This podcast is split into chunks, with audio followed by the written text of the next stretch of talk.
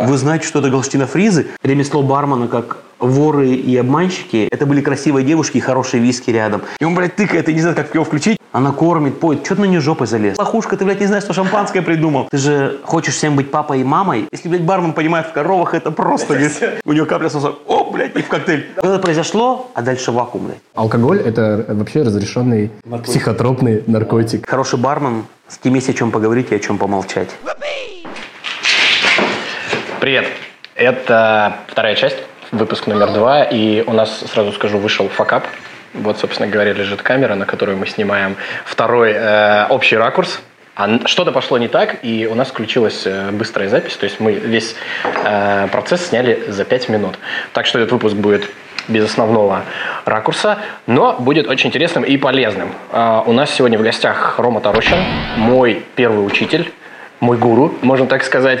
И мы сегодня даем какие-то полезные штуки. А, Мотивация, может быть, э, вообще как найти себя, наверное, в профессии, в работе, что с ней делать, как двигаться. Так что смотрим внимательно, берем блокнотики, ручки, записываем детальки и поехали, погнали.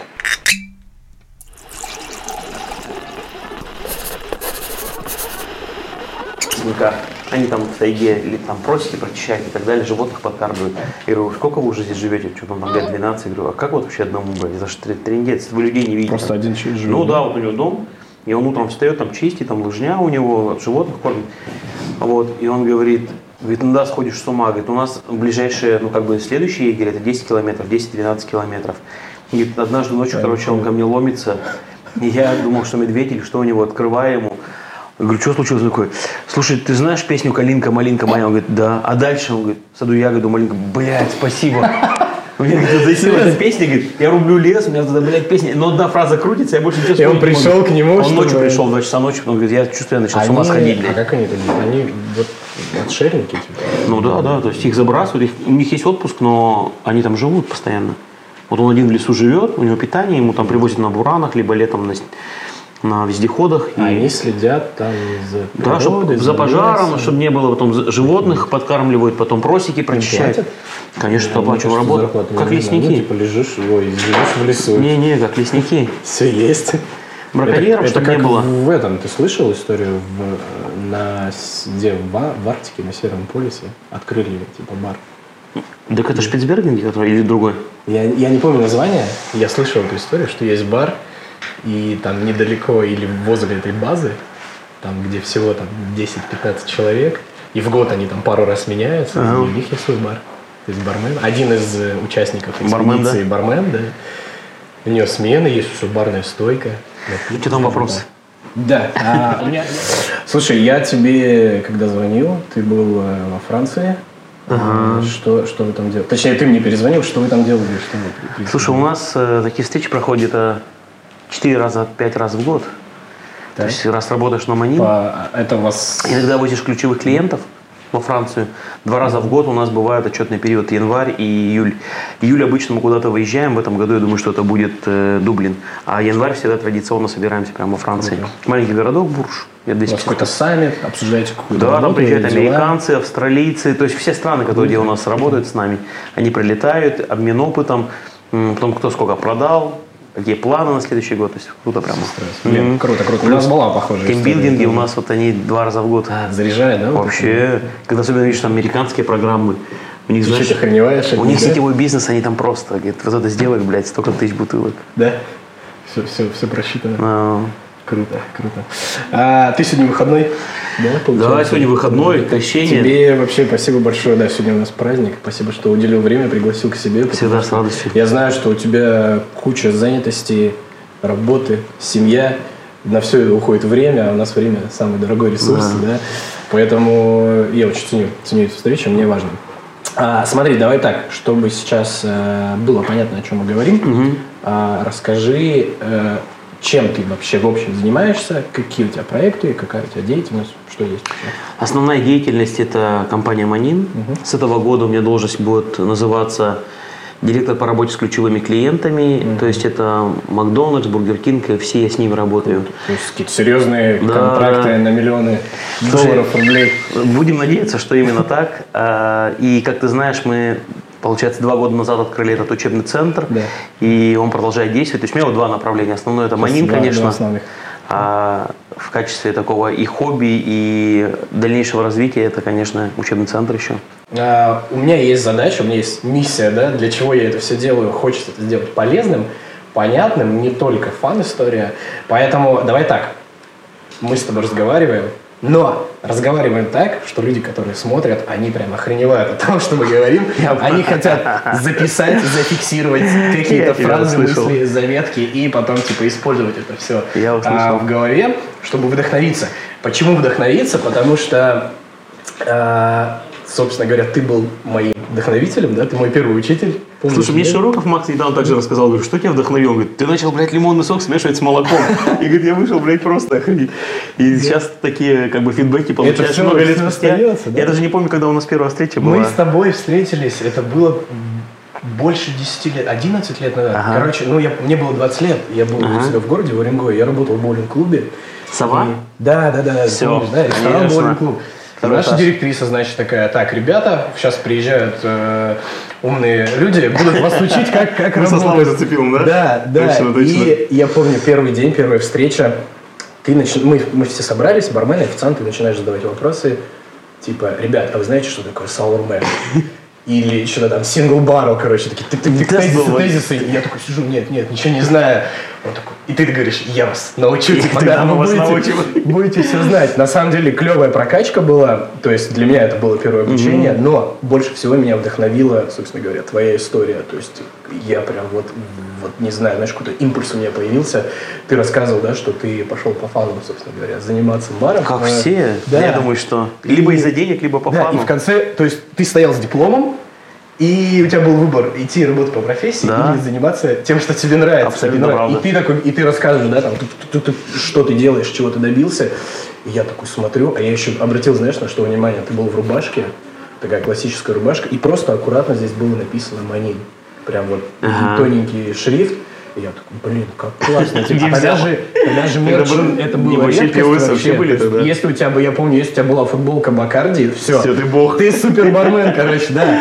И я смотрю, слушаю на тебя, э, слушаю тебя, и такой думаю, вот же, все круто, вот у человека Можно все же. получилось, я тоже так могу. Да, и меня, э, короче, это была отправная точка. Инсайт для тебя, да? Да, вот этот прям инсайт. Поэтому давай, наверное, это сделаем э, импульс сегодня в, этой истории. Окей, давай попробуем, подкасте. конечно. А, С чего мы начнем? Два, два направления. Манин и учебный центр. Смотри, у тебя сейчас, кстати, идет Академия Манин? Академию Манин мы с Никитой Сергеевым закрыли в декабре. То есть мы когда ее начинали, получается, 5 лет назад. Пять лет назад. Пять лет назад у нас был съезд барменских э, бренд-амбассадоров Манина. И одна из идей была обучать э, барменеджеров. Потому что для барменов было несколько школ, барменеджерам негде было учиться. Я говорю, давай, мы накидали прямо темы. Первая группа была Виталий Скрипчинский, Степа Балабанов, ребята из Москвы. И вот мы когда три дня так читали, говорим, как вам Академия? Говорит, ну, блядь, темы интересные, но хочется больше руками. Мы полностью переформатировали и сделали и кулинарные поединки, и молекулярку сделали. Слушай, мы посчитали, что за эти, три за эти пять лет мы обучали порядка 850 барменов. Сначала были барменджеры, потом стали бармены. Отчасти, может быть, потому что 20-30 он был... в группе ну, в среднем, да? не 14, 12, 14, А, да, до 14. 22 доходило. Мы проводили 12 академий в год, плюс Алматы, плюс Санкт-Петербург. И вот за это время вот такое количество людей. И причем многие потом писали, мы можем еще попасть? Я говорю, нет, то есть у нас Еще одна была квота, типа, один да? раз попасть на эту академию. Да. Но темы менялись где-то раз в два, раз в четыре месяца. Вот я помню, я был в третьей или в четвертой группе в начале, Ага. и я типа охренел. То есть три дня мы там с утра до вечера а, мы готовили бургеры, какую-то молекулярную икру, оладьи из сифона, я Да, помню. из Я научился делать э, домашний паштет. Да? То есть мы работали с оборудованием, э, разделились на группы, делали коктейли, то есть подбирали И сочетание, плюс мини-презентация, мини-история, и у нас такие соревнования. Три. Как ты э, сделал так, что это все было бесплатно? Не было бесплатно, не бывает таких проектов бесплатно. Там половина участия бюджета это Манин, Компания, по- по- да? половина комплекс бар, да, конечно. То есть бюджет одного проекта получается больше 100 тысяч рублей. Ребята приезжали за свой Вот, счет, жили за свой вот, счет. да. А Мы их кормили, но, может быть, благодаря этому и стала программа востребованная, что ребята понимали, мы в них вкладываться. 100 тысяч это даже недорого. Да, да, я сейчас, знаешь, оборудованное я сейчас анализирую, я думаю, что это был один из самых в плане резонанса удачный проект, потому что эти ребята благодарны. Они лояльны и к бренду, и к нам относятся, и ты видишь, что когда прошло столько времени, они понимают, что мы вкладывались в их знания. Они говорят, слушай, ну крутой проект. И мы когда закрывали, сделали небольшой ролик, и было много отзывов, конечно, всех благодарили, потому что мы придумали новый проект, он будет у нас со следующего года, ну, вернее, в этом году, в 2020 году, и он называется Manin Days, и мы с Никитой поедем в регионы. То есть у нас как раз, мы понимаем, я за это время так соскучился по городам. Нужна камера, микрофон. А у меня же последние годы это была Армения, Азербайджан, Грузия и так далее. Я соскучился, блядь, по городам, которые, знаешь, Сахалин, Владивосток, Хабаровск, хочется прямо к ним приезжать. Что будете делать? Мы наметили 10 городов, плюс Алматы, плюс Бишкек, и мы поедем, и будет один день инновационно-мотивационный, второй, скорее всего, будет мини-конкурс, может быть, Манин Кап. Потому что в этом году мы будем проводить глобально Манин Кап, это будет Москва, это будет август месяц, но, может быть, отборочный проведем в регионах. То есть соберете еще Мгм. ребят? Блин, вот это круто. Ага. Хорошая, хорошая мысль, да. А, окей, учебный центр. А, как ты все-таки пришел к этому, чтобы открыть его? Слушай, это же Екатеринбургская история. То есть, например, мы со Славой 15 лет назад, за Цепиловым, открыли учебный проект, он называется «Свизл». Он в Екатеринбурге, это одна из самых успешных школ. И до сих пор она процветает, дай бог ей как бы дольше такого существования э, хорошего. И вот это был первый навык. Причем, знаешь, как это было же случайно? То есть мы со Славой побывали на конкурсе барменов в 2002 году здесь, в Москве. Оба вдохновились, приехали и стали думать, ну как Конечно, открыть надо- эту школу. Причем там такая история была. Я ей вдвоем нравилась. прям Мы вдвоем прямо, чисто да. Не было денег, но у нас под- подвернулся контракт. Это был маленький городок, и он есть, Югра, Югра называется, а компания называется Югра Гасторг, которая... У них несколько ресторанов есть в Югорске, и там, где добывают там нефтянку, и им нужно было найти людей, которые будут обучать эту команду. Был тендер, потому что организация официальная, и мы его тоже получили, раз школа уже работала там год или полтора. Мы отправили свою программу, они позвонили, говорят, нам, в принципе, интересно. Я сел на поезд, ехать ночь, я приехал туда, они встретили, показывают рестораны, где нужно будет обучать. Я говорю, где вы продукты берете? Вы так удалены, там, я от Екатеринбурга, я от Москвы. Говорит, ой, говорит, вы не поверите, у нас даже свои фермы есть. Ну, там, поросята, гуси хотите? Я думаю, нахер не надо. А ты же не скажешь так Газпрому, да? Ты поехал смотреть гусей, поросят.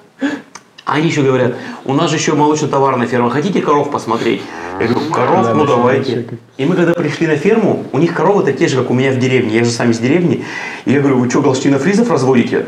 Она становится говорит, вы знаете, что это галштинофризы? Я говорю, я вообще удивляюсь, что вы их разводите. У них для наружного выпаса коленные суставы слабоваты. Это же голландская, голландская порода. И та вечером села, фух, проштамповала Они- они договор, да? да? Я говорю, если, блядь, бармен понимает в коровах, это просто...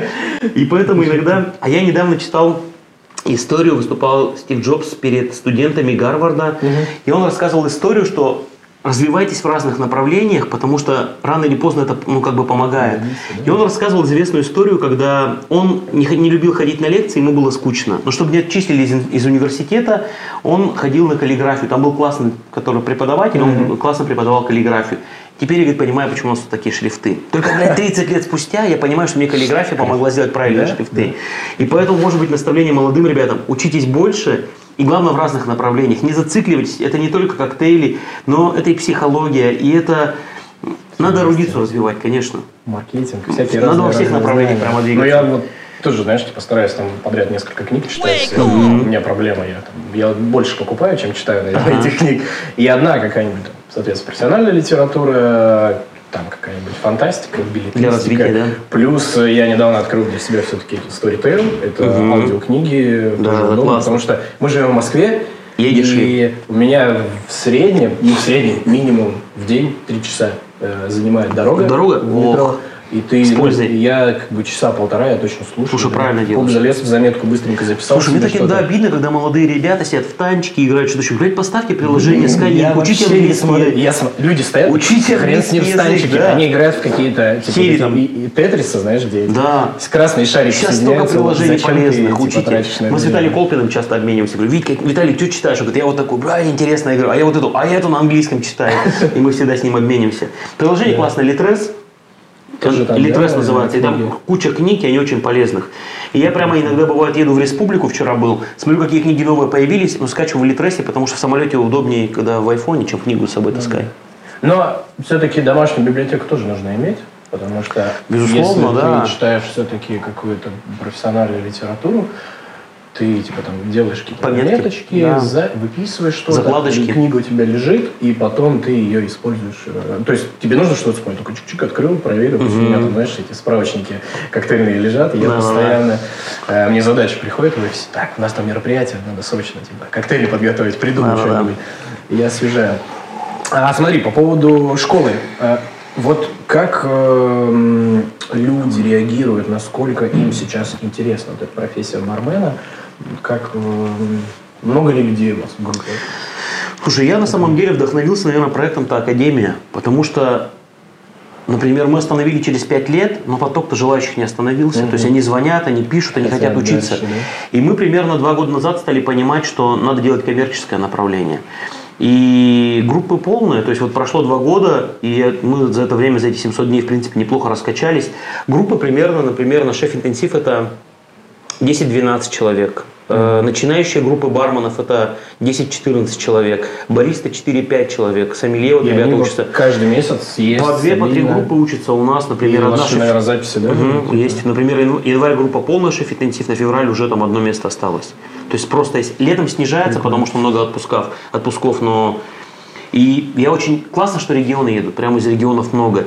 Реже бывает Владивосток, Хабаровск, потому что Далеко. помимо обучения самолет, далеко. командировочная гостиница, но ребята, которые ближние, там Нижний, Казань, они прямо едут. Странно, Вот, может, я быть, еду- э, может быть, им нужно что-то дать, такой какой-то импульс, типа, ребят.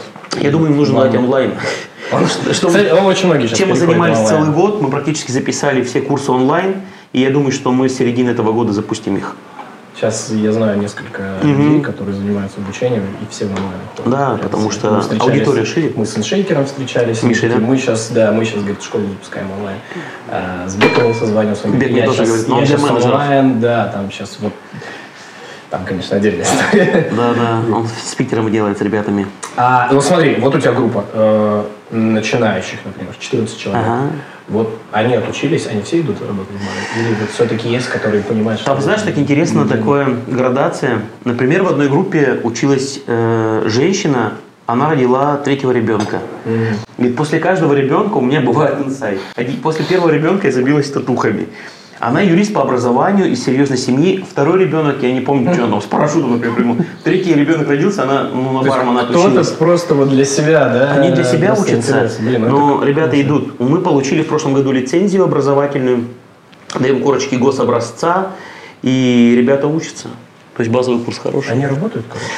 Там, знаешь, как для меня что было показательно? У нас есть общий ресурс, где они обмениваются впечатлениями, как они устраиваются. Пишет одна девчонка. Она училась на бариста. Я пришла в кофейню, собеседование, и я говорю, я училась. Она говорит, мне похер, где ты училась, иди приготовь раф или латте. Она делает, говорит, капец, блядь, это лучше моих барменов. Ну-ка сделай горячий шоколад. Она делает, все, теперь рассказывай, где ты училась. И вот это показательно, потому что я думаю, что надо выпускать работников. То есть люди, которые будут не только теоретическими знаниями владеть, но практические навыки. И у нас так построен курс, что нету практические лекции. То есть они целыми днями отрабатывают практические навыки. Наливают пиво, пенят капучино, готовят коктейли. Есть свое меню, есть открытый урок. Приходят их знакомые, родственники, друзья. Есть внутренняя валюта, которая называется Вот, я хотел спросить, да. Это прямо, знаешь, круто. Вы печатаете прям деньги? Да, у нас прямо напечатаны купюры. Это Геннадий Кононов, мой управляющий, придумал такую систему. Каждый день им начисляется Да. зарплата. Но она может убы- Сколько? убывать, Сколько? если- смотря как ты сдал экзамен, как ежедневный тест и Ага. так далее. Они в конце курса получают зарплату по внутреннему, там, э, по приходнику, по расходнику получает зарплату. И мы открываем магазин, он называется «У лося», потому что игрушка лось. И мы раскладываем, там есть пиос-материал, там есть алкоголь, там есть книги, там есть барный инвентарь, там есть фартуки. И они их покупают за эти деньги. То есть они реально чувствуют, что они зарабатывают как в вот, баре. это, вот это супер. Они, приходя, они уже ничего не боятся. То есть они, приходя э, на работу, они уже, мы не гро, не это умеем делать. Когда открытый урок, очень интересно. Мы ставим несколько камер, мы снимаем, как они работают. снимаете, на да, следующий да. день утро разбор полетов. Ты что не улыбался? Блядь, я мало лаймов нарезал и так далее. Это очень круто. Вот это, кстати, клево, да, со стороны прямо, смотреть. м, это прямо очень разбираем с ними. Вот, и мы, и мы и пурте сделаем, и миксологию делаем. В прошлом, ребят, э, в прошлом курсе приглашали Мишу из Лас-Вегаса, наш тренер. И он делал американскую систему преподавания, очень классно поставили. Много пробирок, наливы, и вот они целыми днями фигарят. Нужны работники. Огонь, да. А какой-нибудь мини-конкурс еще внутри У делается? нас делаем мы с компанией Pernod Ricard, спасибо ребятам, Артем Михайлов. Мы делаем конкурс, и у кого самый интересный коктейль, шикарная скрутка, мощное оборудование. И они, блядь, прямо профи Всё, такие. да. Блин, такой конкурс вот это- есть. Вот это, вот это интересно. Это вот это, мне интересно. кажется, должно заряжать. И вы тем самым показываете, что, чувак, come on, у тебя вот не только возможность есть там тупо получать свою зарплату, куча плюшек. Да, которые ты можешь использовать. И дальше, и дальше, дальше, дальше двигаться как-то. это. Мы каждую, не знаю, неделю старались совершенствовать наши программы. Мы когда начинали, мы сели с Геной, я говорю, давай договоримся на берегу. Этот проект будешь вести ты, а я тебе буду помогать. И он мне, может быть, через неделю-две говорит, Роман, тесты, которые ты придумал, они устарели. У меня, блядь, задело, как устарели? Мы по ним 10 лет учили. Так уже никто не делает. Я говорю, делай, как ты знаешь. И я приезжаю на работу, все студенты сидят вокруг круглого стола, и что-то идет по телевизору, они все смеются. Я говорю администратору, Анастасия, что такое происходит? Они сдают тест. Он нашел программу, как вот называется, американских система викторин, и они подключаются своих гаджетов к нашему телевизору, и Да, тут же отвечают на вопросы, тут же рейтинг, кто быстрее, типа, и да? правильно ответил. И Да, это интерактив, да. они ржут, а, лохушка, ты, блядь, не знаешь, что шампанское придумал. Очень классно. И тут же рейтинг, кто И правильно. как бы все видят друг друга. Классно, да, и мы выносим это на идея. ватман, и потом сразу рейтинг студентов по обучаемости. Круто. Это знаешь, где я такую штуку видел? Я был м, в одной из командировок, блин, не вспомню какой город. А, После лекции поехал, меня позвали на дегустацию вина, и мы типа вот зал, два огромных стола, человек 20 было, сомелье ведет программу, вино, огромный монитор, и, значит, мы быстренько, мы подключаем систему голосования, то есть скачиваем приложение, Класс. все с телефонами. И И то есть ты пьешь вино, пробуешь, обсуждаешь, он ведет тему, и каждый ставит баллы, и потом Сразу высвечивается, кто Слушай, какой. очень То есть это интерактив. Круто, типа, использовать быстро. технологии с, э, да, быстро, с, э, со вкусом. там. Крутая Это- тема. Эта тема. Знаешь, что хотел спросить? Давай. Тема анекдоты. Как э, вот любая встреча, у тебя очень много анекдотов, они всегда как-то выстреливают. Как у тебя так происходит? Это что, хобби какое-то твое? Слушай, у нас, знаешь как, мы когда со Славой вернулись из э, Москвы после первого конкурса барменов, он открыл мероприятие, назывались «Славные вечера». Он показывал флейринг. А я открыл, я тогда работал в клубе «Водолей», открыл э, вечер историй. И я стал, ну не то что коллекционировать, а стал рассказывать анекдоты, и люди стали, гости тоже собираться, они стали рассказывать. И вот такой обмен, ну здесь, видимо, больше такое свойство запоминать анекдоты. Запоминай, да, Мгм. потому что я, если слышу анекдот, я там посмеялся и все. Вылетел. Вылетел Мы с э, Самельяненко, он говорит, Тарощин, Он блядь, да. знаешь, что выдает наш возраст? Я говорю, нет. Мы с тобой анекдоты рассказываем, но молодежь не рассказывает. Сейчас анекдоты». уже этого Я говорю, а что не не рассказывает? знает. Аниме мы, блядь, отправляем, представляешь, ублюдки. И мы поржали, я говорю, Блин, ну мы с ним были на Кубе с Серегой, мы однажды сели в бассейн, и было много ребят, кто с нами ездил. И мы вот целый день рассказывали анекдоты, просто он один, я один. Вот На такой- русском? Ну, конечно, это были А, наши ну, ребята а, все из России. Это был такой челлендж, и мы прямо с ним так сдружились. Блин, надо сделать конкурс с Анекдотов, да. Чтобы, знаешь, в один из пунктов, помимо там правильного приготовления коктейля, ты должен Анекдот рассказать. смешной анекдот, внедрить его, п- найти точку, да, найти точку, в какое время там правильно рассказать, перед приготовлением или после. Слушай, я уверен, что Это будет один из самых трудных Это- пунктов. Да, потому очень что, трудно. ребята, Типа, ну, юмор это вообще тяжело. да? Ему да. тяжело, но внутри как-то должно быть. Ага. Ты его сам не, не выдавишь из себя. А, смотри, тут серьезный вопрос. А, Я знаю, что ты много путешествуешь, у тебя прям забитый график. Я помню, где мы с тобой пересеклись? В Берлине, да, в аэропорту, по-моему? Или- я уже не или в вспомнил. Афинах? Может быть, в Афинах, может быть, говорит. С Никитой ты был, Да. мы пересеклись, и ты мне просто показываешь свою... э, Календарь? Да, нет, не календарь, эм, паспорт загранник А, у тебя. он Всё. заканчивается Все быстро. забито, да, то есть у тебя там хреново туча. Я езжу с двумя, потому что тебе, дают, а тебе дают визу, а паспорт заполняется быстро, а в новый паспорт визу не Можно переносят. два, два паспорта? Получается, ты в одном показываешь визу, а во второй тебе ставят штамп, потому что страницы пустые во втором штампе, а в первом уже все заполнено. То есть, блин, надо, То есть надо где-то два делать. мы не берем Лайфхак, два делать, короче. Мы не берем паспорт на 10 лет, потому что его все равно хватает на 2-3 года. Он заполняется. Поэтому берешь на 4 Сколько и лет в год э, поездок? Золотую карту я налетываю где-то за 6-7 месяцев. Да? Блин, Много. Я, я серебряную кое-как за год, за полтора дотягиваю. И вот смотри, с этими перелетами, я просто знаю, что я сам иногда устаю и представляю, что у тебя происходит, потому что времени забирает колоссально, его просто нет там на, на семью, на личную жизнь. А что тебе помогает не, не сгореть? Вот как-то иногда же хочется типа пошли на все нахер. Чуть-чуть хочется забить, расслабиться. Слушай, я с недавнего времени стараюсь поймать вот этот баланс между... Прочитал такую книгу, и там есть такой лайфхак для меня был. Назначь свидание с собой. И когда открываешь ежедневник, я смотрю, есть много встреч. С этим, с этим, здесь презентация. И я стал выделять кружок и пишу «встреча с собой». Мне надо, может быть, 40 минут, может быть, час, но побыть с собой. И ты достигаешь определенной гармонии. И не так давно я разговаривал с одним священником, просто случайно встретились. И он рассказывал мне такое на уровне притчи, и он говорит, однажды э, у одного бизнесмена, очень занятого человека, отец был при смерти. И он приехал к нему, чтобы попрощаться, говорит, ну, пап, что еще могу для тебя сделать? А он говорит, ты знаешь как, ты уже ничего для меня сделать не сможешь, но когда я умру, в течение месяца приходи каждый день ко мне на могилу. Ну, вот просто по полчаса, по минут 40 посидим, говорит, а что, ничего не делать, просто приходи на могилу. И когда отец умер, тот не смог нарушить слово и стал каждый день приходить на полчаса на его могилу. И у него произошло такое переосмысление, в плане бизнеса у него пошло еще лучше, потому что он стал время уделять себе, он стал думать, куда он двигается дальше. И мне бармены говорят про баланс коктейлей, я говорю, ребят, попробуйте баланс себя найти. На семью, на ребенка, на жену, на встречи. Найдите время для того, чтобы быть самим собой.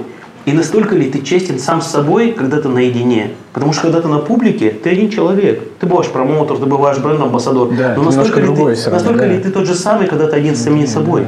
Это как медитация, да? Что-то такое внутреннее. да, и другие грани открываются. Посидеть со своими мыслями. Мгм. А знаешь, путешествия стали как наркотики. Я прочитал одну фразу, что я предпочту эспрессо в аэропорту, кофе в постель. То есть человек говорит, мне лучше... Я понял, о чем речь. Ты когда видишь эти восходящие лучи солнца, эти крылья самолетов, Да, да, эти да. новые люди, это вкусный кофе, ты за это, ну Это- как бы, ты готов за это что-то У отдать. меня есть фраза, я говорю, я типа задаю вопрос, какой самый лучший, э, какое самое, какое самое вкусное пиво? И все начинают думать, какое Ага. Я говорю, самое вкусное пиво в аэропорту.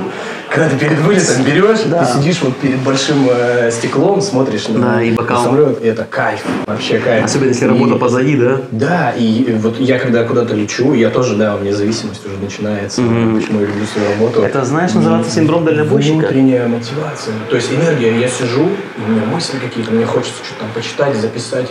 Мне так же. Особенно, знаешь, много инсайдов в самолете приходит. Ты, видимо, выходишь из этого энергетического поля, и там по-другому, и ты столько, ты, блядь, успеваешь только писать, потому что Да, много да. мыслей Это появляется. разрыв идет. Слушай, а я такую штуку прикольную мне рассказывали, тоже типа внутренней медитации. Где-то есть в горах, типа в тибетских горах, ты приезжаешь, платишь там какие-то серьезные деньги, они тебя, значит, поселяют там в комнату, то есть у тебя ничего нет. Ну, то есть ты вот храм какой-то, да, в горах, все, и на там десятки километров ничего нет. И ты даешь обед молчания на две недели, ты не разговариваешь, не произносишь ни звука, то есть тебе приносят еду, чай, и ты просто типа релаксируешь. И, и говорят, что за эти 14 дней человек просто там меняется. Это вот как подумать э, с собой. Я думаю, что он делает то, Мне что он кажется, обычно это не делает. сложно. Знаешь, замолчать Представь, не и... разговаривать. Мгм. Особенно в нашей Это особенно нам. Да, просто не разговаривать. Мне кажется, можно с ума Я согласен. Ну вот в этом, видишь, они и ловят как бы открытие, что они же этого раньше не делали. А тут 14 дней помолчать, подумать о своем, побыть с собой. Побыть в себе, да. Но... А так, конечно, есть такие места силы в мире, я думаю, что где подпитываешься. Мгм. А я слышал, ты, ты мне рассказывал, что ты в горы, да, поднимался. Я два с половиной года назад поднялся на Эльбрус. То есть я заканчивал в свое время географический факультет. Ага. То есть я географ по образованию, педагогический. И да, я в свое время ходил много экспедиций, я весь Урал прошел, э, я проехал на велосипеде весь Крым, я спускался на байдарках по полярному Уралу, я поднялся на пик топографа на- в Саянах. И вот мне нужно было ну, такой какой-то немножко камбэк. И я записался несколько лет назад на поднятие на Эльбрус, подняться на Эльбрус, на восхождение. Ну и Ну, тоже, наверное, как-то помогает вот внутри э, в голове. Там. Там знаешь как, раз ты уже ходил в экспедиции, ты знаешь, с чем ты столкнешься. Там больше нужна тренировка. Причем тренировка не на силу, а тренировка на выносливость. Дыхание, дольше держать ритм и такое Челлендж вот. для Таких много, знаешь, там тем, когда, допустим, тебе не, нужна не нужна столько силы, сколько нужна вот как раз выносливость. Например, когда ты идешь на очень крутой склон, то там есть такая тема, например, решачий шаг называется. Ты когда идешь в кошках, ну ты знаешь, что это подцепляется, чтобы надо делать резкий удар носком по фирну, по льду, чтобы сотрясалась, Зацепилось? нет, чтобы сотрясалась икра, и ты расслаблял ногу во время удара. Серьезно? Да, и таких много тем. Но когда ты этого не знаешь, и ты юзер, то ты, ну как бы, сложно бывает в палатках спать, но когда ты это уже прошел, то это просто такой. А сейчас что, не планируешь что-то Слушай, я хотел на? Кили, на Килимаджаро. Э, ну, посмотрим на осень. Посмотрим, что получится. Да, Надо, надо тоже себе такие инсайды Да, делать. да. Это- Потому что в прошлом августе, если ты знаешь, мы прошли на яхте м, 11 дней по морю. Был я, э, еще трое ребят-спикеров. И мы обучались на яхте, но мы читали мастер-классы в трех городах. Собиралось А, где-то то по есть вы 50 по при- 70 при- из приплывали спорта в порт. да? Собиралось по 70 ребят. Мы вечером делали вечеринку, а днем делали целый день мастер-классы и научились ходить. Ходить с водой, и Да, да, да. На яхте прошли очень классно было такое для меня тоже. Надо было еще брать с собой какого-нибудь чувака и привозить его в другой город. Да. Ему бы было весело, да. Слушай, у тебя было 4 бара, правильно? Было четыре ага, проекта. То есть и ты, ну, ты ушел из них. э, Продали проекты, то есть, например, Вообще первый... вы их закрыли вообще? Нет, они другим, Долю, другим людям долю. продали. То есть Первый был B&B, он был в спальном районе, но мы съехали оттуда, потому что мы сильно подняли аренду. Брюд-бар, это коктейльный бар, он работает до сих пор. Берри-бар, это был ягодный ресторан. Там сейчас сербская кухня. И Базилика-бар, это итальянский ресторан. А, там сейчас ну, тоже какой-то проект, я не знаю. Мгм. А ты, я могу ошибаться, по-моему, типа были лед- ледяной бар какой-то? Ледяной бар это было, знаешь, это было, ну скажем, одно из желаний. Когда ледяные бары стали открываться в Таиланде, в Санкт-Петербурге, я решил Да, тоже. да, Я открыл да. ледяной бар прямо возле брюд-бара, там была площадка хорошая. Был хороший опыт, но я не заработал на ледяном баре. Было много затрат, были партнеры. Девчонки не сидят в ледяных барах, потому что когда очень холодно, они же на шпильках приезжают в коротких Ну да. юбках, и бармены сказали, если бы мы за селфи брали 5 рублей, мы бы заработали больше. Они фоткались и забегали. А еще Урал, минус 15 не редкость, бармены простыли, блядь. И, короче, ну... Сложный проект, Это был минусовый проект. Да, Потешил самолюбие и амбиции, но проект был Ну, минусовый. зато весело. Зато об этом говорят. Да. Э, Слушай, а как ты, как ты решился на первый шаг, вот, открыть первый бар? Как у тебя начали появляться мысли об этом? Ты знаешь, нашелся партнер и нашлась площадка вот так. Это было страшно, и когда ребята говорят, когда открываешь, я говорю, это страшно, блядь, потому что ты же, у тебя же есть стабильность, у тебя работа барменеджера. Ты И написать заявление и уйти в никуда, когда есть семья, когда есть ипотека, это страшно бывает. Но когда ты этот шаг делаешь, дальше все от тебя зависит. Либо у тебя все получается, либо ты облажался. Мне кажется, нужно гореть своей идеей, да? ну, по крайней мере, быть мы одержимым, да, да. То есть надо быть- Иначе по-другому не получится. А потом, как, э, как ни странно, ты когда одержим этой идеей, у тебя просто Начинает притягиваться. Люди какие-то появляются, какие-то- идеи, мысли, помощь, да. финансы, это Вот правда. это, это работает. Да, да. Здесь надо правда, правильно мыслить. Да. Но в итоге ты сделал все-таки уклон на, на Манин и на учебный центр. А эти же проекты, они же в Екатеринбурге, а пять лет назад я переехал, получается, в Москву, и дистанционным бизнесом трудно управлять. Ресторанным бизнесом, или я не научился этому, но у меня не получилось управлять дистанционно, и поэтому э, я решил продать этот бизнес и больше в этот проект внимания и средств уделить Ну, потому что учебному центру. э, Какие были факапы интересные вот, именно в управлении заведений? Там, с гостями связано? Наверное, не с гостями, с персоналом. Потому что когда открываешь, ты же хочешь всем быть папой и мамой, и это была моя ошибка. Ты не можешь, ты должен идти на грани фола, но не нарушать эту границу. То есть ты для них должен быть руководителем. И может быть это будет ну, такой совет Держать барьер, наверное, держать чуть-чуть, барьер. да? Да. То есть ты можешь быть для них помощником и другом, но не папой и мамой. И поэтому держите барьер между стафом и собой, потому что вы для них руководитель. Вы должны иметь возможность спрашивать своих людей. У меня был такой случай, я работал, э, вот пять лет назад как раз я начал работать Ага. в компании, и меня позвали барменеджером э, в заведение, и, значит, начал набирать персонал, познакомился с шеф-поваром, мы до сих пор с ним общаемся, мы прям хорошие друзья, и у нас, у нас вроде бы, как он шеф-повар, я барменджер, вроде бы похожие должности, и мы с ним больше друзья были, наверное, чем э, коллеги. Коллеги. Больше друзья, и позволяли себе немножко больше, какие-то шуточки.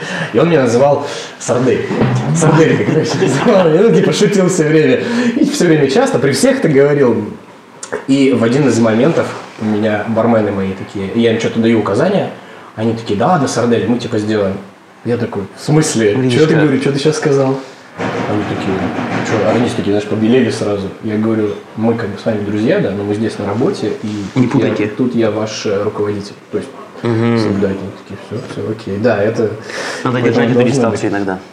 быть. М. Но с гостями ничего такого э, смешного не Нет, было. знаешь, на самом деле было смешных, смеш- смешных историй много, причем я их создавал сам. Я расскажу одну веселую, одну грустную Давай. Мы с тобой начинали про сомелье, ну просто говорить. Э, Я работал в одном из хороших ресторанов в Екатеринбурге. Наш сомелье однажды попросил подменить его, потому что он долгое время делал винную карту и очень устал. Я говорю, Семен, завтра воскресенье, и ну как бы я поработаю, за тебя выйду. Я вышел, гостей много не было, потому что воскресенье, ну сам знаешь, с утра не бывает много. А прошло три девчонки, они сели за стол, официант принесла меню, и она подходит ко мне и говорит, они хотят вино что-нибудь. Я говорю, я сейчас подойду. Я подошел, говорю, чем могу помочь? И они говорят, мы, в принципе, еду выбрали, подскажите вино. Я говорю, хорошо, только не очень дорогое. Я говорю, ну, хорошо. А что из еды? Они говорят, ну, мы рыбу взяли. Я говорю, шардоне, шабли, наверное, хорошо подойдут. Ну, а мы вам доверяем.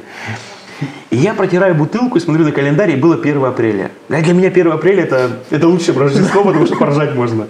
И я к ним подошел, презентовал вино, достал пробку, и сомелье есть традиция, они нюхают пробку, сам знаешь, да? Да, Чтобы да. не было там запаха плесени Да, и так далее. чтобы А пробки не было. болезни. Я думаю, пошучу с девчонками, ну что 1 апреля? И я взял немножко пробку, погрыз, разжевал, они на меня смотрят. Я говорю, мне кажется, вино хорошо сохранилось.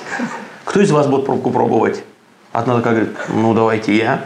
Я положил на блюдечко, подал ей сухой стороной, она откусила и нажала. Действительно шардоне. И, блядь, грех, конечно, я им не сказал, что это была шутка. И- Но она поняла, что- Нет, они не поняли. Не поняли. Нет, они не поняли. Это, конечно... Прикольно. Вот, но А я думаю, они это увидели. да. Простите меня, девчонки. Но была одна же история, я работал в боулинге, и я рассказывал анекдот, и он был матершинный. И я, ну, как бы сматерился, а был неподалеку столик, там сидел парень с девчонкой, у них было свидание. И было слышно, и им было неприятно. И, ну, как бы он подошел, сказал мне об этом, мне пришлось подойти и извиниться. Поэтому вот здесь очень важно, никто не отменял правила работы. То есть ты можешь быть ухарь парень, или можешь очень быть коммуникабельный. Есть этикет работы, который желательно не нарушать. Когда ты не можешь ругаться матом за стойкой бара, когда ты не можешь сидеть на стойке бара задницей. И молодежь говорит, у нас ну, такой вот, такая атмосфера. Я говорю, мы называем стойку бара мамкой. Она кормит, поет. Что ты на нее жопой залез? И ведь это важно. У нас было много традиций, не приносить с собой там свои деньги, потому что ты не заработаешь иначе. Вот такие даже раньше традиции были. Вот. И, конечно, рабочий этикет его важно. Профессиональный этикет его надо соблюдать. Все-таки Мгм, обязательно. потому что люди приходят, ты, ты лицо заведения. Прежде всего, ты тут... У нас, забыли, что такое, у нас забывают, что такое услужливость. То есть у нас в последнее время обслуживающий персонал – это боги и короли. Так часто бывает. И ты пришел им поклониться, но ты приходишь отдыхать, и то, что нам нравится в восточных странах, это услужливость. Ты платишь деньги, ты хочешь, чтобы тебе было комфортно. И это не какое-то раболепство, или что, э, но почувствовать себя комфортно – это очень ты же важно. пришел отдохнуть, Создайте да. атмосферу, конечно. Да, это, это, конечно, важный момент. Ам, ты сейчас судишь конкурсы? Мне иногда приглашают. Не часто конкурс сужу, потому что раз в два года он проходит, этот чемпионат у нас в разных странах. И бывают конкурсы, если интересы там, брендов не пересекаются, то бывает, помогаю ребятам конкурсы посудить То тоже. Тебя, тебя приглашают? Мгм. Потому что когда я в ассоциации еще там активно работал, последние оценочные листы я придумывал. Мгм. То есть всю эту градацию и так далее. Учебную программу, Мне кажется, я листы. даже гонял с твоими листами. То есть Да. меня тоже там бывало приглашали куда-то. Такой смотришь, такой, о, понятно. Он несовершенный, но в то Ассоциация. время он был самый оптимальный, да. Чувствуется. А, окей, давай тогда факапы из конкурсов. Интересно. Из кон- Да, Слушай, ну там я, их- я их даже записывал. Их, наверное, хренища Потому что когда да? проводишь брифинг, то ты, ну, как бы на них люди лучше запоминают. Мы с Сашей Радоманом судили а, в Новосибирске конкурс барменов. И один, тогда появился только блендер Барбос, мощный, но бармен, который вышел выступать, он не знал, как его включить. И он, блядь, тыкает, и не знает, как его включить, а время идет, он схватил эту чашу, закрыл крышкой, и как шейкер, давай им брать. Все захлопали, конечно, и я, я помню, мне больше всего нравится история у Влада Пятых, он отсудил больше 100 конкурсов, ты знаешь, наверное, 150 уже. Он судил в Барнауле конкурс, и выступал парнишка очень крупный, и он очень старается, бокальчики полирует, гарниш, все. А было жарко в клубе, он вспотел, и у него капля сползает вот так вот по носу, но ты ее не вытрешь, потому что у тебя ручник для, для стекла. И когда он уже засервировал коктейль, у него капля сползает, о, блядь, не в коктейль. Влад пишет, лишний ингредиент. Лишний ингредиент, из дозволенных пяти. Были бармены, которые разбивали шампанские, шампанское в шейкерах тоже. Ну, да, это жизнь была, конечно. Поэтому Я на конкурсы. прошлом видеоролике с говорю, это первое, чему меня научили, нельзя напиток. я Как, как только встал, Конечно, да. это... Да, конкурсы, но вот давай, может быть, о конкурсах немножко. А, тоже такая тема очень обширная. А, я пытался там иногда на каких-то презентациях тоже говорить ребятам про конкурсы. Кому-то нравится, кому-то, соответственно, не нравится. Как вот, вот как людям Донести. как донести, как им дать вот этот импульс, что это хорошая точка отсчета начала. А ты не сможешь это дать. Я тебе объясню почему. Э, Люди по, скажем, психотипам, психохарактерам, они бывают разные. Если интересно, посмотрите такая технология, если она называется диск. Она была придумана Марстоном, это был конец 19 века, это человек, который придумал детектор лжи. Детектор лжи был придуман для страховых компаний на самом деле. И вот он разделил всех людей по психотипам, и там есть основные, которые он обозначил буквами D, I, S и C. Называется диск. И вот есть категория людей, для которых выступление, либо спич, либо тост для них на уровне смертной казни. И, например, для нас с тобой выступать на сцене, либо быть бренд-амбассадором, это за счастье. Это драйв, это энергетика. прикольно, да. Этих людей ты не сможешь заставить это делать. Для них они другой тип характера. Им Просто лучше, типаж, да, если за на стойкой, им лучше работать на бэке. И они будут классные исполнители. Они по психотипу такие. И для нас это Слушай, драйв, и мы не понимаем, почему им это они не кайфуют. Я себе же перевоспитывал этот психотип. Конечно, приходится было страшно. Я помню, господи, свое, свое первое выступление Да. в Питере. Я ребят, э, собрал ребят, в маме мы делали. Я, значит, стою, рассказываю, а я просто потею. Мне просто вот так вот с меня течет. Я это чувствую, мне это неловко, но мне нужно продолжать Да. речь. И ребята сидят, они как бы это все видят. То есть ты видишь себя всех, и они тебя видят. Но они делают вид, что, что Всё чувак, все нормально. Ну, это- это сложно, это, это сложно. сложно. И вот я до сих пор каждую лекцию анализирую. Прям хорошо, Да. не плохо, что-то стараюсь как-то. Это Я это постоянно сложно. над собой работаю. И лекции новые пишешь, и слушаешь Гандапаса, новые курсы, и ораторскую тему, и снова тренируешь. Это прям бесконечный процесс. Мне кажется, всю жизнь, всю жизнь учили. То есть Да. вообще речь, наверное, это очень важно, да? То, что, то, что мы говорим с тобой. Не только темы важны. То есть есть темы, от которых люди начинают плакать. Например, Да. я учился на, курс- на курсах ораторского мастерства, есть темы, от которых люди начинают плакать. Это отношения с родителями, например, про маму начинаешь. Это дети. Иногда это родина и патриотизм.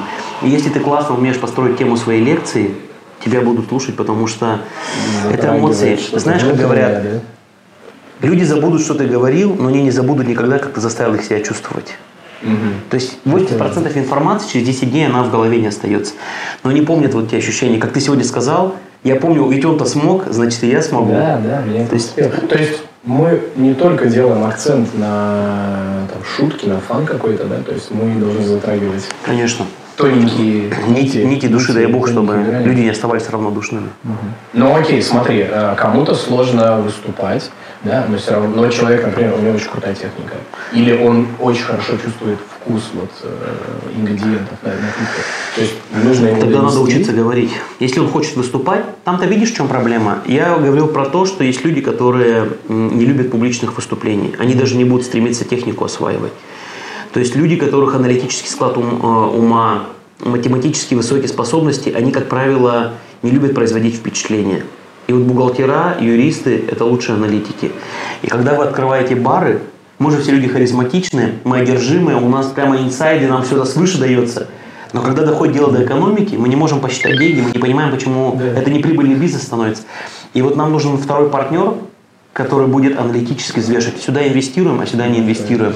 И обычно вот этого не хватает. Их либо приходится брать на работу, либо брать как партнеров.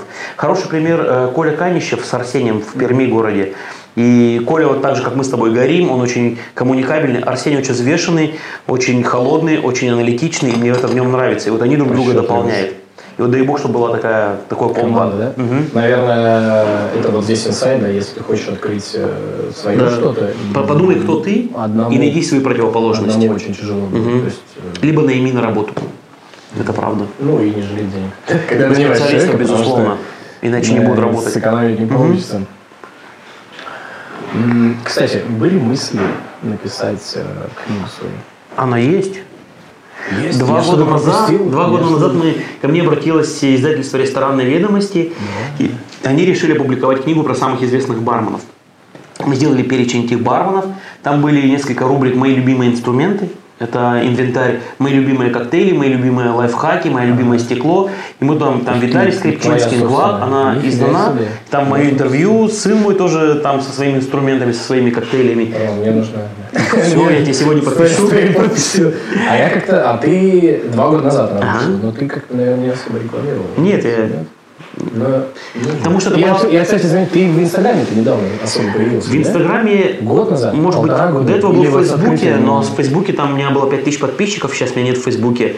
А в Инстаграме, может быть, года полтора-два. Мне кажется, ну, это же сейчас вот социальные сети, вообще без них никуда. Согласен. Потому что э, любая профессия, которой ты Мгм. занимаешься, ты ее можешь рекламировать. Вообще любое дело, там шины ты продаешь, в баре э, профессиональный бармен, там, не знаю, недвижимостью занимаешься. Все, все в интернете, все в социальных сетях. Здесь важно вот этот рубеж не перейти, когда тебе социальные сети нужны для работы, и когда твое экранное время превышает твой рабочий день.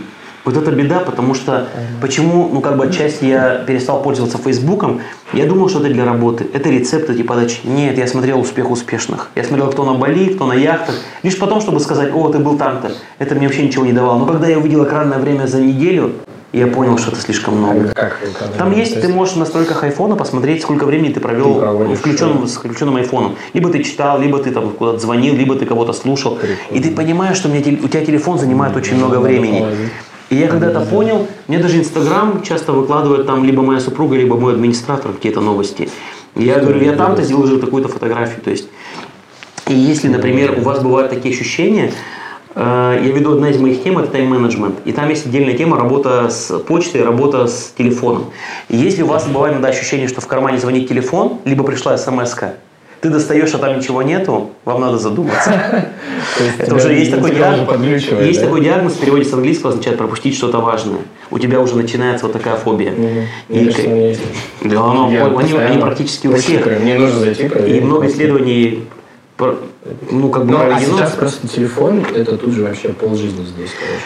Там, знаешь, как, что произошло за последнее время? у молодого поколения, да, то есть у подростков. Когда ты посмотришь фотографии 50-летней давности, либо 80 лет, кто были такие респектабельные люди? Они хорошо одевались, они были стиляги, это была трубка, это был дорогой автомобиль, это были красивые девушки и хорошие виски рядом, это была дорогая посуда и хороший ресторан. Вот это был, скажем, имидж хорошего респектабельного человека.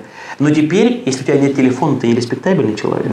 И у нас хвастаются тем, что, блядь, мне не хватает времени, я постоянно загружен. Блядь, что хорошего? У тебя не хватает времени, чтобы жить. Ты постоянно занят, ты просыпаешься в 4 утра, потому что ты не успеваешь, подумай. Вот этот тайм-менеджмент тоже главный. вопрос. Это очень важно. Я когда стал в нем разбираться, мне так стало- э?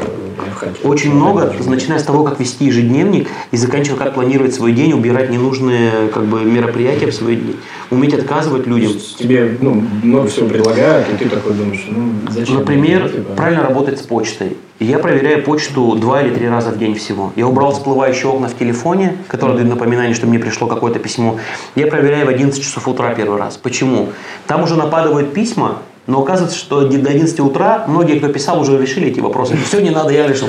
Кстати, Но если ты проверишь в 8 либо в 9, то увидишь, что тебе много вопросов, Начинаешь. которые ты должен помочь другим. Они к 11 пишут, что они уже все решили. Второй раз проверяешь, например, в 2 после обеда, да, и последний раз в 6 часов перед уходом с работы. Ты садишься и посвящаешь этому 20 минут. Если есть письма, которые ты можешь ответить за 2 минуты, делай это сразу. Остальные, ну, помечай флажком мгм, и отвечай их более подробно. А ты пользуешься э, вот пометки, да, заметки? В- Ну, записываясь в, в книге? Ну, У меня есть в ежедневник, у меня есть ежедневник, у меня есть книга желаний и у меня есть Outlook. Просто я вот пытался пользоваться, есть там куча тоже программ Ага. в электронном формате. И как-то У нас. Outlook, потому что, видишь, корпоративная программа. И мы в Мане не видим, кто где находится, свободны ли студии, куда ты летишь. Ну, это, это по-моему, Outlook да. есть, ага.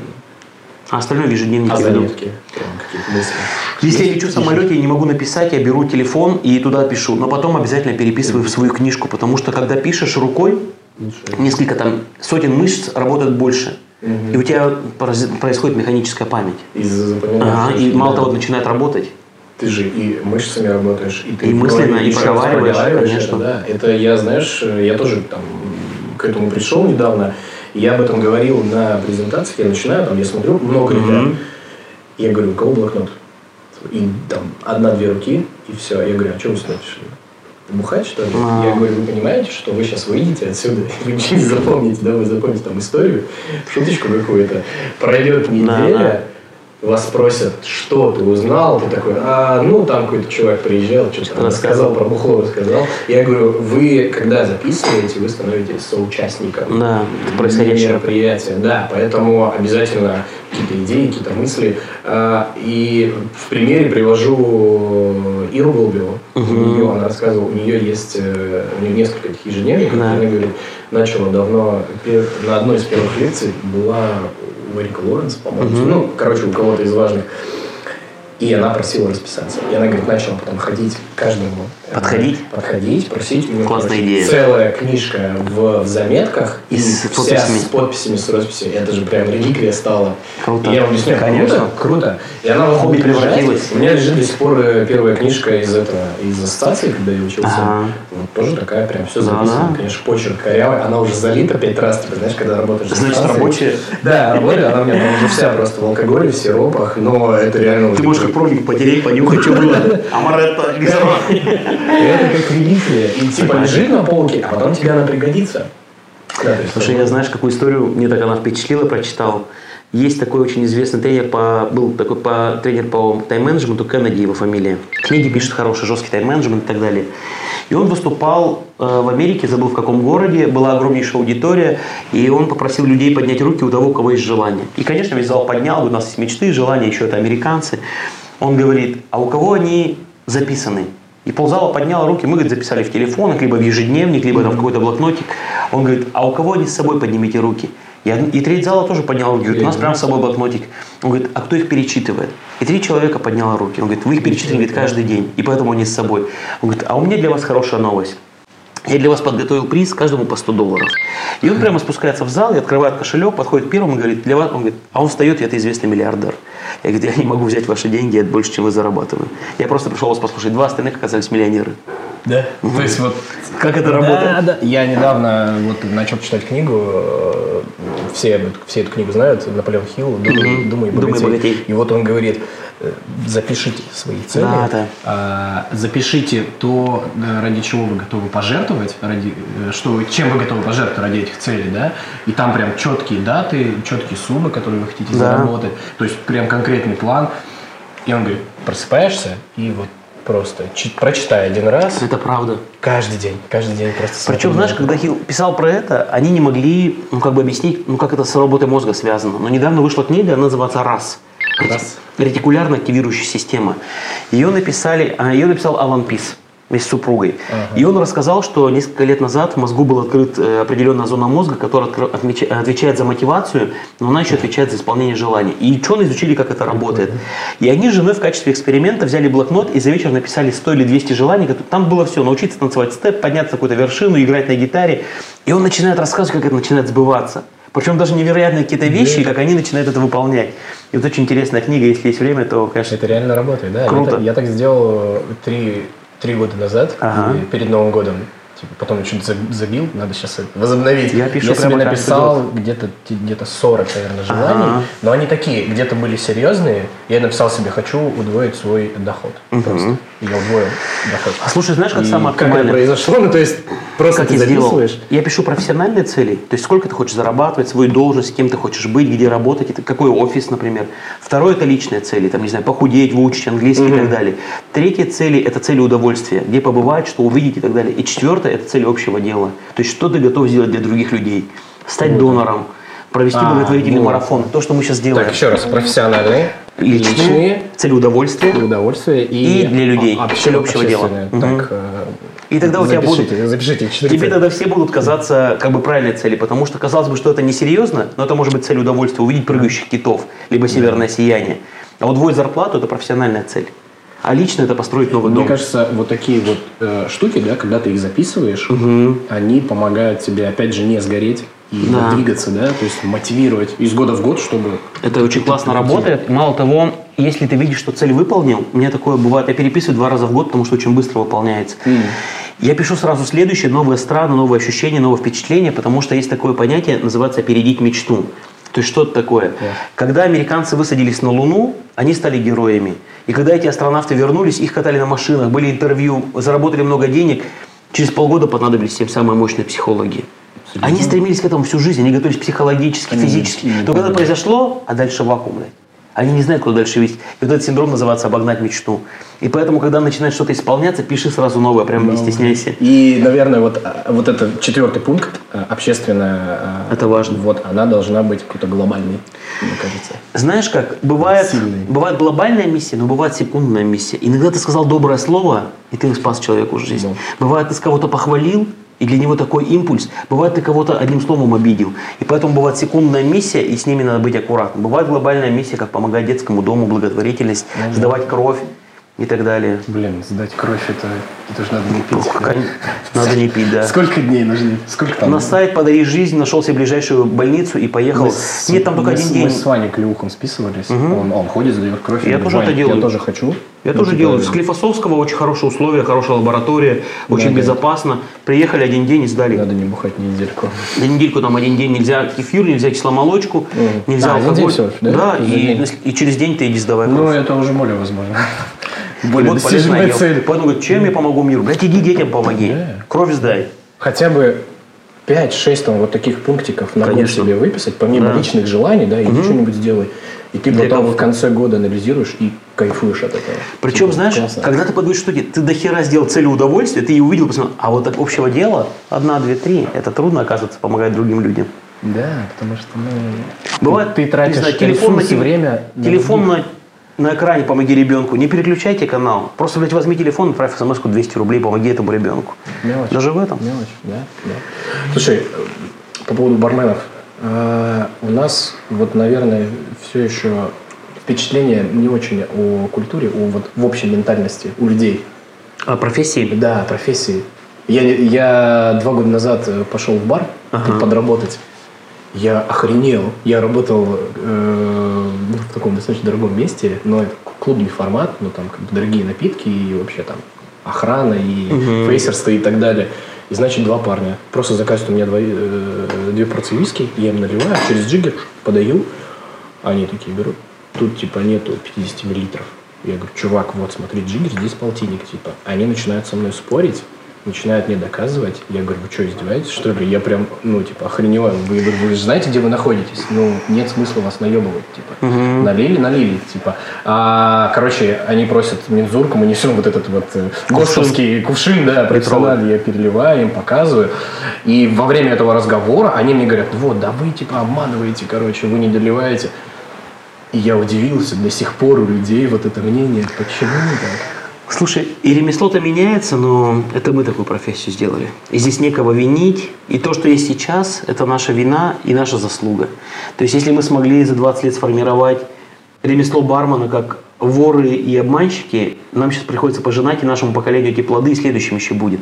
И много усилий, чтобы это... 90-х, Надо, да? ну, сейчас много усилий, чтобы это исправить, потому что у людей стереотип, что бармен это те люди, которые воруют что-то. Есть, да, да. У меня, у меня в компании есть прозвище, знаешь, какое? Мальчик шейкер. Мальчик шейкер. Мальчик шейкер. да. Нормально. Ну, У типа, опять же, вот эта фраза, она говорит, она говорит про, Да, да. про отношения, как, как люди на тебя смотрят. Мальчик Да. шейкером. Я читаю лекции по тайм-менеджменту, у меня погонял сиропчик. Сиропчик. Сиропчик. Поэтому я- Ну, это прикольно. Сиропчик. правда. Я поэтому нормально. Ну, Мне кажется, к этому с улыбкой только относиться. Конечно. Да, да, мальчик шейкером, прикольно, ну, типа, я кайфую. А, ну, а в Европе-то по-другому. Там, они, там во-первых, Она возрастная, видишь, она и оплачивается, и она возрастная же. Я недавно был в одном из ресторанов в Париже, и обслуживает ну, официант, прямо рыбу транширует возле твоего стола, сервис очень хороший. Я ему говорю, сколько вы уже работаете официантом? Он говорит, 30 лет. Я говорю, у вас такой срок, говорит, вы не поняли, только в этом ресторане 30 лет. А, И я такой, В одном ресторане 30 лет. Да, и вот это, Офигеть. он помнит по именам, даже через полгода приезжаешь, конечно, Прикинь. вот это ремесло. Охренеть. И ты а у нас- просто, ну, у нас по пальцам за- заведения можно Конечно. посчитать, которые 30 лет А работают. у нас, знаешь, и работодатели не готовы таких людей брать. Им проще брать, как говорят, мясо. Быстро Странно, бегают, меньше странно, платить. да? У нас ну, текучка. Да, а барменов с опытом они не хотят. А сколько у нас барменов с опытом? По пальцам пересчитай. Ну, тоже, да, да, очень мало. А, Профита мало. Но там и заработок другой. Согласен. Чаевые Согласен. другие, как бы, бармены там реально получают. Я помню, ну, это было давненько, конечно, в 2014 году я познакомился э, с Данилом Невским. Э, Знаешь, Очень да? хорошо. Русский чувак, который живет Да, в, да. в Европе. И он работал тогда в Амстердаме. И я у него спрашивал, сколько у тебя зарплата? Он такой говорит, что-то три с чем-то тысяч Мгм. евро. Три триста или три четыреста. Я там такой перевожу на русский, я такой, охренеть, у нас, говорю, бармен же столько не получает. Ну, Он там и налоги- слушай, ну у меня типа налоги, Там налоги, у меня обязательная страховка, Обязательно профсоюзы. жилья. Я снимаю квартиру чуть ли там не за косарь евро. Да. Это, говорит, самое Там бом- другие- бомжатское другие жилье затраты. за косарь евро. Да, и типа остается на Согласен. самом деле типа немного. И я, а у меня иногда бывают встречи по работе с э, какими-то трейд-менеджерами от, от брендов, от разных э, алкогольных компаний. И там вот итальянец приезжал, я ему говорю, какая зарплата э, в Европе в среднем? Он говорит, в среднем 1200 евро. Да, то есть Мгм. 1250 евро. Не, не намного выше. Это не, не, не гигантские Ну, зарплаты. Вообще. Другой момент, ты видишь, когда там платят 3000, они очень много за это умеют. И рыбу траншировать, и коммуникация. Но когда к тебе приходит молодой парень и говорит, я хочу, например, зарабатывать 1000 евро, ну, условно, да? И если его спросить, а ты-то что за эти деньги умеешь? Что- там ведь будет мало позиций. Вот в чем беда-то. Да, все хотят быстро, все Ну, хотят денег. э, клево. Кстати, вот тоже пример, наверное, из жизни приведу. А, Я уже рассказывал, в Питере работал в баре, э, в Сохо Лаунж. У нас Ага. было, ну, чтобы ты понимал, я мог там прийти, например, э, в 11 утра на смену и э, в 6 утра следующего дня закрыться, лечь спать на, на диван на 3 часа и там снова открыться. Да, типа, да. вот такие смены у меня были. И типа мы там ебашили просто. На И- износ, да. на износ. И у нас не было барбеков, у нас не было помощников. То есть сами доходило до того, что заканчивалась посуда в баре. Я бежал на мойку, а мойщица не справлялась. У нее просто там гора, Гора, посуды. И я с ней начинал мыть, там 3-4 бокала мою, потому что мне нужно... Подать. И я бегу обратно в бар. И вот до того доходило, реально мы там мокрые были. И у нас типа зарплата была маленькая. Мы реально получали, у нас был 25 тысяч рублей. вынуждают воровать. Плюс, э, нет, мы не воровали. Ну, условно, Нет, я к тому, что, а люди приходили, такие, это 2012 год, люди приходили, что, ты, наверное, 1060-70 получаешь. Я такой, я бы, Забудь, да. я бы тут вообще с тряпкой в зубах Мне бы один ресторатор говорит, вы можете в черный список на сайт барменской ассоциации выложить вот такую-то фамилию, потому что он проворовался. Я говорю, ну, это ваше мнение. Он говорит, да. Но когда я спросил этого человека, почему ты взял деньги, он говорит, потому что зарплату задержали на две недели, а я снимаю квартиру, у меня ребенок маленький и жена.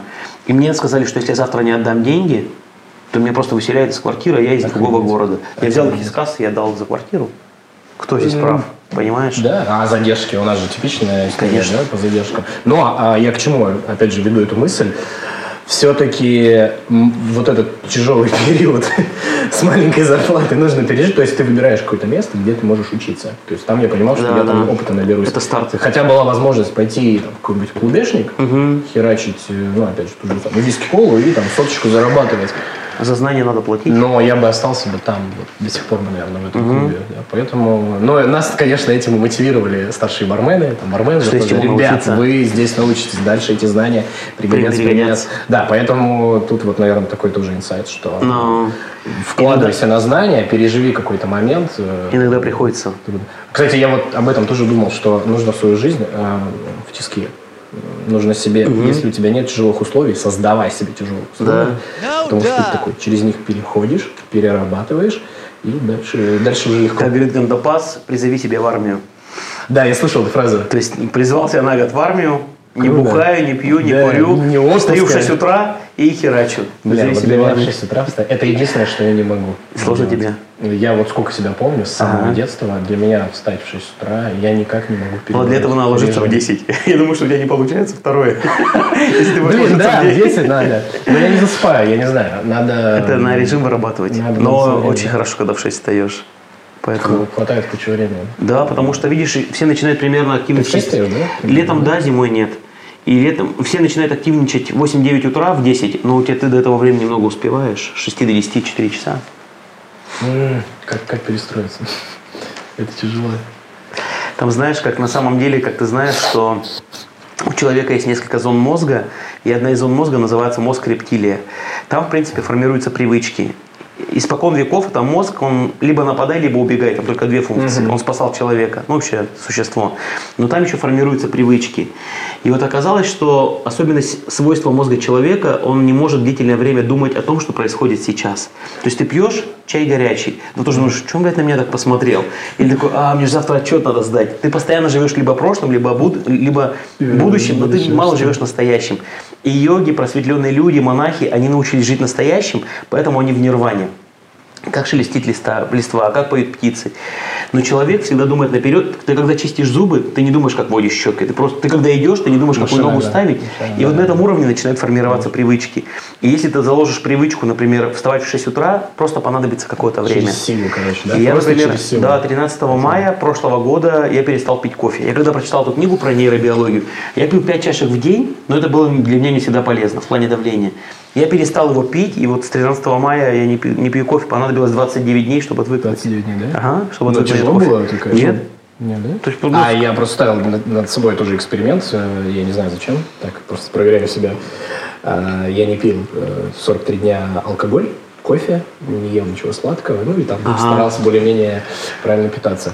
Вот все ок, типа вообще на бухло пофиг, а вот кофе хочется. А я без- Прям а я это без уже, сладкого. наверное, это как это у курильщика сигарета, да, мне вот чашка кофе, мне с утра нужно выпить чашку кофе, иначе я не это. А я психологически от сладкого. Я от кофе отказался, но, блядь, без А десерта. Сладкий это сахар, это же, Что блядь, без наркотик. десерта, это извините знаешь, да, что это прям... Да, да, это разрешено. зависимость. Вообще два разрешенных наркотика. Мы с тобой, Торговцы тоже. Ну, типа, алкоголь – это вообще разрешенный общепризнанный Наркотик. психотропный Да. наркотик, да. И сахар, что- да? И, а, и сахар, да, сахар вы- выделяет же этот И там, и там зависимость. дофамин, и ты привыкаешь, к тебе хорошо. Ну. то есть вот все твои стрессовые На гормональном уровне, они, да, они как бы решают. Но это, опять же, ты должен понимать, что это вот сейчас произойдет, Да. там ты съел шоколадку, А потом- 5 минут и все, типа. это- Поэтому тут нужно бороться с, со своими Минут- минуты слабости. удовольствиями, которые сейчас, чтобы потом было, было типа, лучше. Все понимаем, но ничего сделать не можем. Да, да, да, да. Нет, а мне кажется, должно быть все-таки... Какой-то... В идеальном мире нельзя Согласен. Человеку нужно как-то разгружаться. Согласен. Это Куда, сигареты, ну. это алкоголь, это кофе, спорт. Да, тоже помогает, да, да. э, голову разгрузить, выплеснуть вот все, все говно, которое у тебя внутри есть. Видишь, кого-то медитация, да? Слушай, я выступал с бармен-шоу, мы со Славой пять лет выступали в Екатеринбурге. У нас было парное бармен-шоу. И я прошел через это. Слушай, это не были сложные движения, но это было синхронно, это были горящие бутылки, это было ходение, хождение по горлышкам бутылок.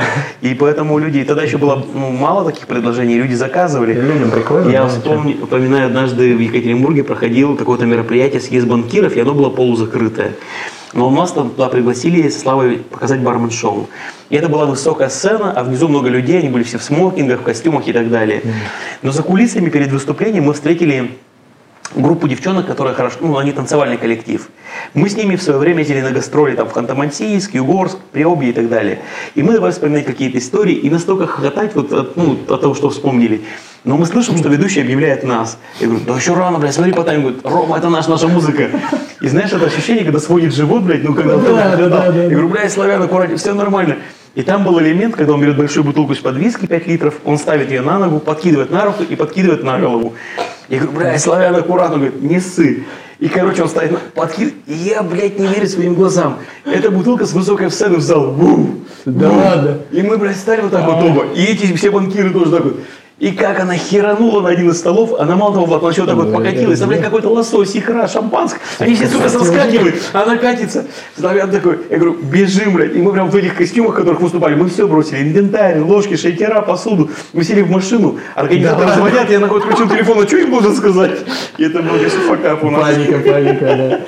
Такой, Бля, был. бля, у меня как похоже было. Я, у меня была проблема с этим, сухим шейком, да, когда ты без льда. Я не знаю, почему белок выходит наружу, Пенит. и, э, и шейкер, видимо, какой-то в- создается вакуум, пенец. Шейкер. Я, короче, делаю шейк, Так. и, а у меня куча гостей, и опять же, в Питере было. А у нас там людей вот так вот, знаешь, в 5 субботов, в 5 рядов людей собиралось, просто там тебе деньги в бар кидают, типа, коктейльный сделай. И ты херачишь. И я делаю шейк, и у меня просто раскрывается. Жесть. Все бы, белки, да. И там 2-3 человека просто джуш, и я такой, Пардон, да. Сегодня вы типа бухаете бесплатно. А что сделаешь, Все конечно. нормально, типа Всем дорогой одежды. но благо как бы они не это, не, не Без претензий. ничего. Слушай, коктейли Э, меняются, да. и нравы меняются. Да, эмоции нужны. В барах не Слушай, хватает. ты, ты когда в 90 каком, третьем, четвертом году встал? В 96-м? В 96 Мгм. Капец, мне кажется, ты уже типа 3-4 поколения, да? А Да. Увидел смены вот этой Уж с учетом того, что ребятки-то быстро меняются, да, и, ну, Сейчас думаю, еще что даже быстрее, Да, даже может быть больше. просто, Ага. Мне кажется, меня, знаешь, э, приехал э, Денис Валдис Да, да, да. э, из Перно. Он приехал ко мне на обучение в Академию Манин.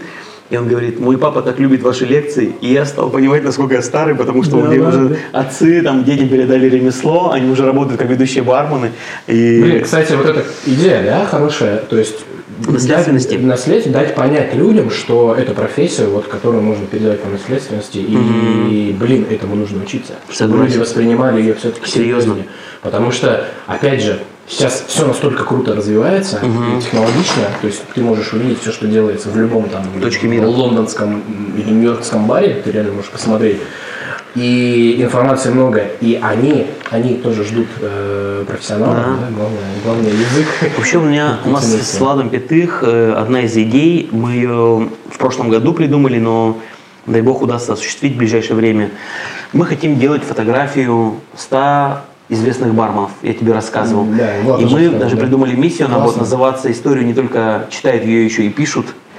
И я думаю, что было бы классно, если бы мое поколение, следующее поколение сфотографировались в одном месте. Да. А потом посадили, например, 50 дубов, и была бы барменская аллея. И вот дай бог, чтобы мы нашли спонсора, партнера, и это было бы классно. Представляешь, через 20 лет показывают, вот я был барменом, а вот это вот этот со мной стоит, а у этого свой Это бар, круто, а этот стал как, как с армией, да? Конечно. Фотки. Слушай, Лёва, мне кажется, об этом бы говорили. Да, Люди. это здорово. и А сейчас же ты можешь с квадрокоптера снять, ты можешь панорамные фотки, такие возможности у агентств, поэтому надо делать. Да, ну, Попробуем. Мысль, мысль такая, да, что можно, ну, до хрена путей, как, Куда двигаться. как, как развивать этот бизнес. Как, Согласен. э, да- давай, не знаю, давай перечислим с тобой, что, что может быть. Что, кем может стать бармен? Барменеджер. Может стать барменеджером, может начать производство чего-то, как ребята делают, например, лед. крафт. Крафт либо лед, Лед, да? Пиво, стрейнера. Может стать бренд-амбассадором. Может открыть свой бар. Может стать хорошим управляющим. Мне кажется, что настолько, профессия-. Да, настолько Еще профессия универсальная, дает такие хорошие навыки, что ты можешь пойти в любую профессию. То есть, если Потому ты... общение, Коммуникация навыки, самое коммуникация. ценное. Это знаешь, как где-то тоже в каком-то интервью читал, э, спрашивали, в, в английском интервью у, у бармена спрашивают, что самое э, интересное в вашей профессии? Он говорит, люди. Да. Что самое сложное в вашей профессии? Люди. Люди. Потому что, ну вот, вот эта коммуникация, Я согласен. настолько она разносторонняя и клевая, блин, с какими-то историями знакомишься, какие-то контакты, вот, вот, да, мы с тобой. Знаешь, всегда говорили, хороший бармен, с кем есть о чем поговорить и о чем помолчать. Да. И мы стремимся больше подбрасывать бутылок, поджигать стойку, выучить много коктейлей. Научитесь говорить, научитесь общаться, самое главное слышать. И вот здесь самая ценная фраза, с кем можно поговорить, ну и помолчать. Да. И вот иногда помолчать с кем-то, это многое значит. Мне кажется, может, да, человек, ну не может, а были такие случаи, человек просто приходит за стойку, Да. он где-нибудь в уголочек садится, и вот он спокойно сидит, он наблюдает за тем, что происходит. Вот, может быть, для него это вот те самые 30 минут молчания для себя. Или самое Он ценное. молчит, У нас был такой гость в одном баре. Он был очень крупный, в очках. И он приходил и садился в угол стойки и брал один из самых дорогих виски. И я потом познакомился, он э, в очень крупном бизнесе. Я говорю, почему вы всегда так скромно, без друзей? Он говорит, друзья есть только тогда, когда ну, есть трудные ситуации. А у меня много товарищей, которые проверяются через деньги. И, к сожалению, не приходят проверку. И я всегда, говорит, один дома бухал, потому что могу себе позволить любой виски.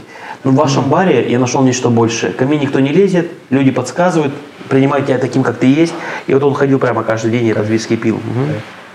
Таких историй, конечно, много. У меня была классная история, я ее вот запомнил, она такая фундаментальная для меня, тоже рассказывал.